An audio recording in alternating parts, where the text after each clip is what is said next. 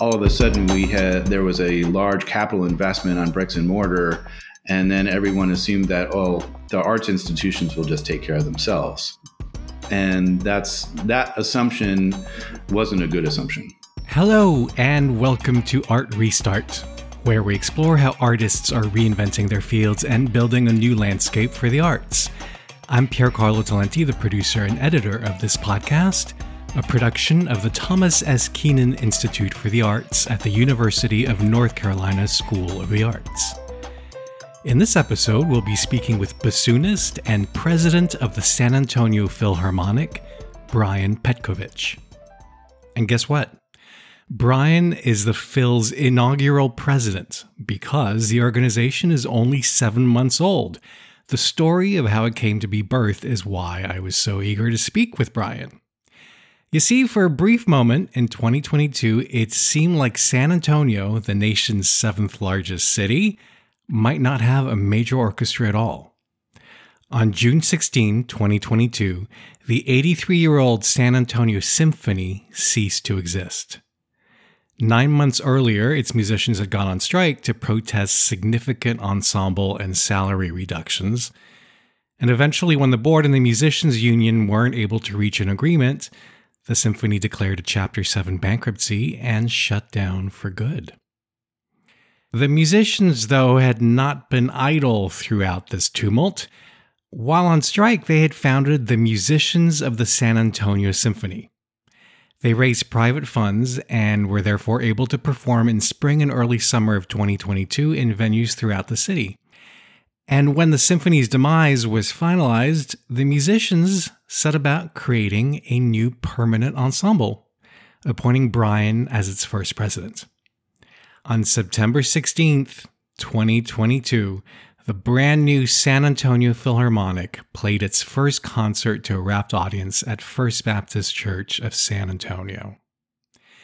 The Phil is currently halfway through its season, which features a variety of works, including a world premiere by San Antonio based composer Ethan Wickman, and also features renowned guest conductors, including past Art Restart guest Tito Munoz. I started the interview by asking Brian how he came to accept a position, namely president of a nascent classical music ensemble in 21st century America that many might envy while others might, I don't know, envy less. So before I, I it sounds like I've I've been inflated myself to being like the president. Really, what how all this came out about was a group of musicians got together and decided that we wanted to get back on stage after the pandemic and basically during this strike that we were on in well, what early last year was when, when everything ended. So basically, we wanted to get back on stage. I was basically put forward as the person to be president, but it was really a group effort, you know, from the start, and it still is a group effort. And a lot of what I've done is basically reach consensus with a committee. This is almost like governance by by leadership by committee. So that's that's been an interesting part of this, and probably a different part of it than like normal. That's what does not seem normal to me as far as the management and governance. It's really uh, much more collaborative on all levels than kind of the top down CEO kind of mindset. Leadership by committee. Yeah, that's definitely not the status quo in, I think, certainly in classical music ensembles. I think. Do you think it's sustainable going forward? I think um, it's sustainable for a little while, but usually when this kind of effort starts, it winds up going back to like a normal governance and CEO kind of structure. And so I, I have no illusions about the fact that this is a, a transitional type situation like structure. And basically, the transition away from what we're doing now, which is basically just startup, to something that's normal will take a little bit of time, but you know, we're eyeing that. It's not like we're trying to hold on to some new model. But I'm guessing, given what you and your community of musicians went through in the last couple of years, you're not going to want to replicate what the old normal was, right? Or am I wrong? well, I mean, this is about people, willpower, and you know, just the consensus of the whole community. It's not like just because you have X, Y, or Z person in charge doesn't mean that there's a huge change. So, yeah, I mean, basically, we want to have a little bit of self determination uh, uh, as a musician and as far as how we build and go forward. But it's, you know, it's a community, it's a community trust.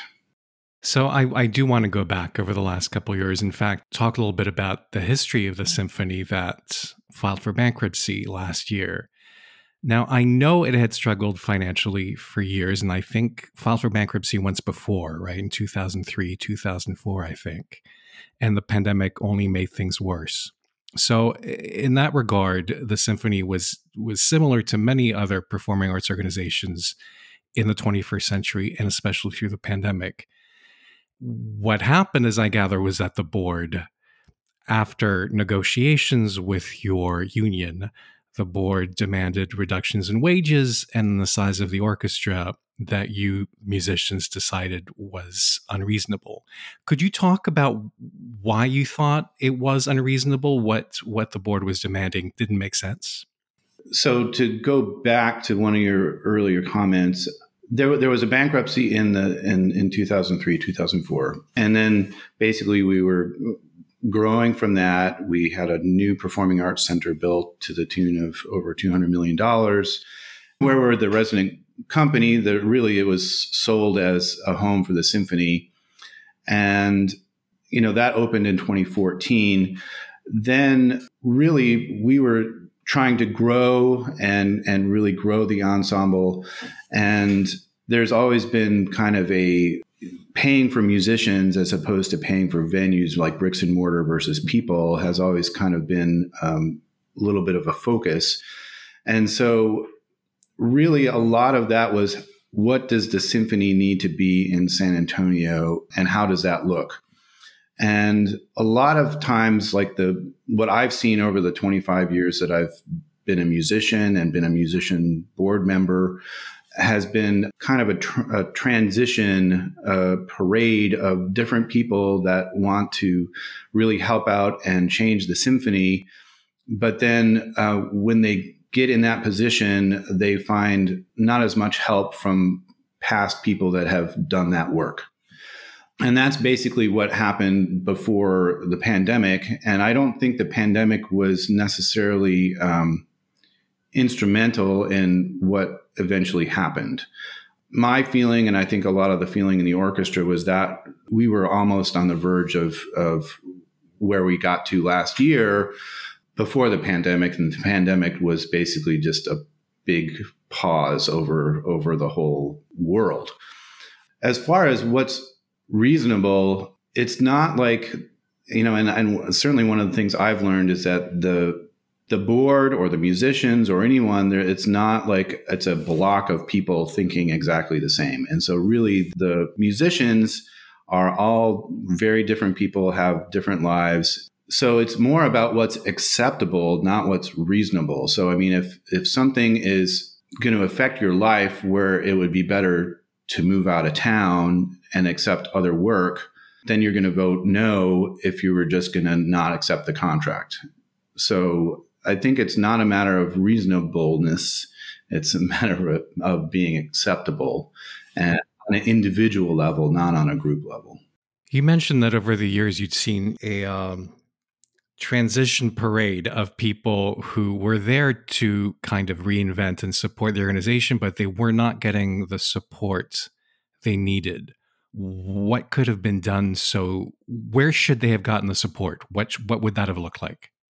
So basically, I've seen a lot. So that's what I've seen. Basically, like someone comes in and a, a new group or a, a new institution wants to come in and help and then um, the people that have gotten burned out basically take a step back and and don't stay engaged. So this is about, like I said before, willpower and engagement, and that's you know across the board from all constituents. You know, funders, foundations, musicians. You know, the management, and basically a lot of arts managers are half volunteers because it's not like you're going to make as much money doing this as something in the private sector.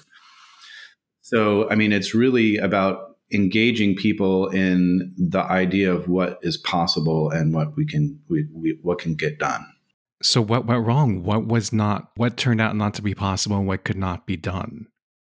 I think there was just basically a um, you know the the continual decline of people that were burned out from seeing basically a string of crises. Whether or not those are financial crises or willpower crises is another question. I think the money is here, but then the will to spend it and see that return in the community is part of what I think needs to be raised. So certainly, like I mentioned, this $200 million investment from the community in a performing arts center supported by the symphony you know, I think really the question there needs to be, you know, that money was spent to support performing arts. How is that investment capitalized on with the people that are operating in it? So, I mean, I always thought that the the model of how the Tobin Center is going to be looked at going forward, and frankly, in the past when it was it was started, you know, they focused a lot on building the building, getting it. It's a it's a wonderful place, but then it's like what happens in it, and that's the planning that I think really the community needs to address. In what way? How has it not been addressed previously? Well, what activities go on inside of that building as far as performing arts, both with working with the opera and the ballet, and having um, having the Philharmonic be you know really the anchor of the performing arts situation in San Antonio.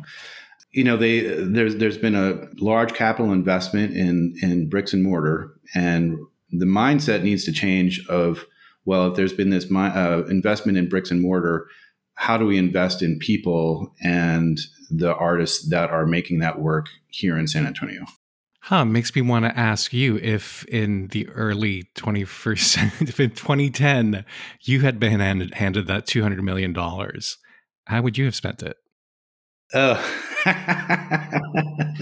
uh, no one's ever asked me that one before.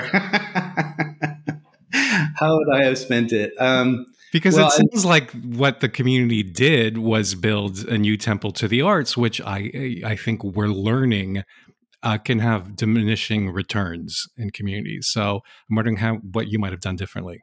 Sure, sure. That that's that's a really good that's a good way of framing it. I would say, well, the endowment piece for what what we've had in San Antonio, the endowment piece has always been a, a, big question mark. And part of the discussion for building the Tobin Center back in the early 2000s, before the first brick was laid, was really having an operational endowment of you know 30 million dollars to support the activities inside the building. That endowment really was used for the construction instead of that performing su- support for for what happens in the building. So I mean, if someone's going to hand me a big check, I mean that kind of big check, the hundred million dollar kind of checks, really are long term investments in the performing arts community, and that's really an endowment. I mean, I suppose right now we're talking about building from scratch and really talking about rainy day funds having a, you know a support structure there but if you know I mean that that's a that's a question that I probably won't have to address, but it's it's a it's an interesting thought experiment. and the endowment was meant to support all of the artistic work in the building. It, it was it was spread equally among the companies as it was. Well, it was no. So so basically, that th- that thirty million dollars ne- never materialized in an endowment. So I mean, basically, it was spent on the construction of the building rather than supporting what was happening in it. Granted, there are construction overruns. There's, you know, there's the need for maintenance support and endowment for the hall. All that is great, but you know, all of a sudden we had there was a large capital investment on bricks and mortar, and then everyone assumed that oh, the arts institutions will just take care of themselves, and that's that assumption wasn't a good assumption. Right, because even the larger the building, the more expensive it is to run alone. Right. So basically, the idea for the operational model was that the local arts organizations, you know, that are using the building as nonprofits, were going to have seventy to eighty percent of the dates and supply twenty or thirty percent of the money. But then on the flip side, the Tobin Center was going to raise or earn 70% or 80% of their uh, revenue by booking those other 20 or 30% of dates. So that basically creates a competition for for time in the building, and then all, for like touring productions or one-off concerts, that type right, of thing. Gotcha. Right, exactly. So basically, you have like a, a for-profit company being run in support of the nonprofit mission to the tune of 80-20 but right now we're, we're not there you know so really it's it's basically a, a, a for-profit en- enterprise at the moment so how are you presenting yourself to your community as not the symphony as as an organization that will do things differently henceforth yeah i mean that is um that is really the question that we get the most. And really, right now, I suppose it the, the basic question is we don't have a prescription for what this is going to look like. Where it's going to organically grow to what it what it can be and what it needs to be and what the community wants. And so part of that is reaching out to maybe different parts of the community that have not felt invited or not that they weren't welcomed before, but just invited.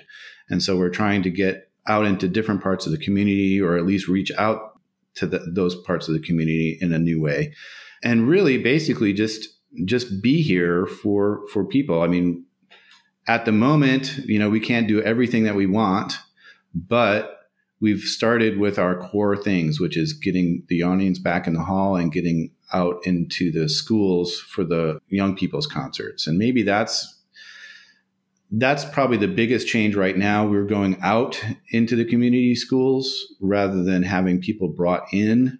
So it's basically engaging people where they are rather than having them brought in to us, if that makes sense. Now, I don't want to forget that I'm speaking primarily to an artist. So I want to know how this past year of leadership has been. What what in your artistic training has been particularly useful and what do you think you've had to kind of learn from scratch as far as like my musical training the thing that i think is different from musicians leading anything is the fact that we're used to working with a lot of different people in, a, in an ensemble and basically in orchestra you're you might be called a principal you might be called this or that but really everyone is there together w- working at the same time. So that part of the leadership is really finding group consensus and you know listening louder than you're talking. So that has been maybe an easier thing for for artists to do or, or at least classical musicians orchestral musicians.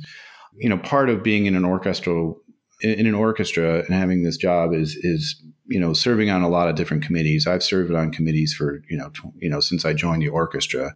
And so i've had that kind of on the job training for the last 25 years as well. So I, I think there's that there's that aspect of orchestral life that really you don't become aware of until you you get the job. And you know s- some people are disposed to it and other people aren't but you know it's important work to keep the organization going and to represent the group as an ensemble. And then just you know our um the chancellor of our school is a bassoonist and the dean of the music school is a bassoonist. What what's up with the bassoon with Wait, what's going on well i think it's after you figure out how to make reeds a lot of your time a lot of your time is open again. so for the first 20 years of your existence as a bassoon player, uh, you you got to figure that part out. And then after you figure it out, you you got you got a little bit more free time than you thought you had before. Ah, uh, that's the secret, making the reeds. Okay, now I know. And then how have you had time how how has your musicianship the the amount you can rehearse and play been affected by this new role um, it's been okay up until recently i i just had covid and so i've had to take like this this past week off and this upcoming week off it's been a challenge you know orchestral life when you're really busy it's easy to stay on top of things uh, physically and then coming out of the pandemic and then with trying to do this. It's the the physical part of this has been um, more difficult than it than it has been for me in the past, and maybe it's just because I'm getting old. I don't know. Mm. You mean the actual the, the physical part of playing the bassoon? Yeah, yeah. I see. the The non physical part gets easier as you get older, but the physical part, you know. Um, I mean, there's something about just you know, there's the riding your bike, the riding the bike aspect of performance, uh, and then there's like if you're doing it every day, you're just in the zone. But with the amount of time I've spent here and with the pandemic and the reduced schedule, there's there's more time off in between. So the physical part has been more challenging for me personally. And you're you're recuperating okay from COVID? Yeah, this is my second go around, and um, yeah, this has been easier for me than the first time. Oh, good. Glad to hear it.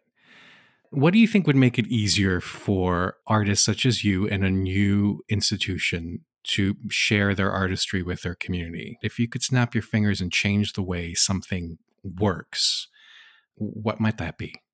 You know, it's been interesting having more determination about what we can do and having more involvement as as a musician for how things happen out in the community or what our planning is.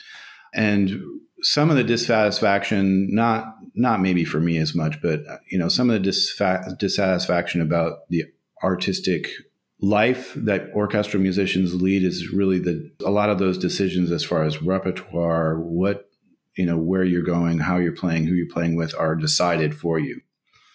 So I think part of having a more engagement as a as a person, as a musician in the orchestra, is is having maybe a, a little bit more control over that kind of decision making. Do you know of any other ensemble, large ensemble, where that does happen, where the musicians do have some say in the repertoire?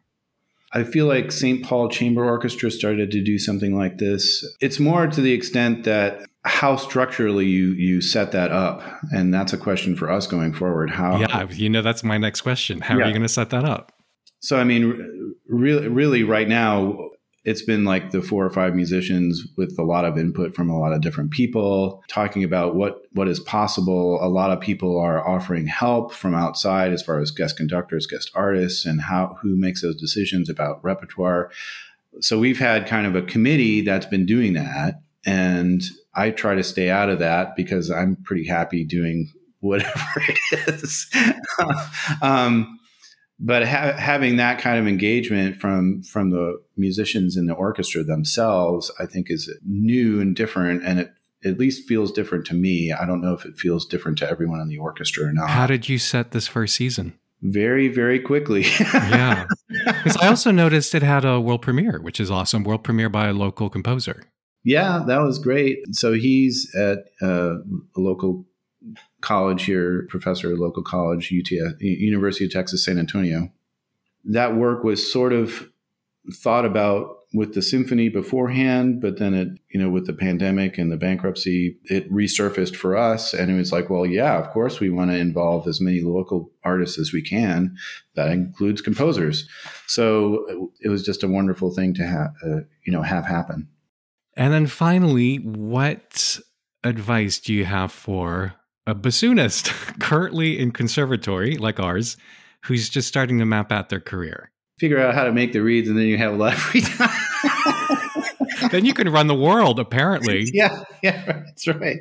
Um, no, I, I think part of that is just knowing that your your work life is going to be more than auditions and practicing so I, I, think part of the preparation that maybe needs to happen in, in colleges is basically a, an, an, awareness of what the non performance parts of the job entail or can entail. It's not like it's required, but, but like basically, what? well, like serving on committees, uh-huh. you know, the interpersonal skills that you have to wind up developing or using are, are very important. You know, basically being a successful colleague, you know, makes your life a lot happier and and really really working well with other people it just makes the job much more enjoyable when do you think you'll be ready to hand the reins over to somebody about else? two weeks from now um, no i mean Well, I mean, our, our the terms on the board are two years, so okay. You know, so I, I guess if that answers that question obliquely, then that I, I don't.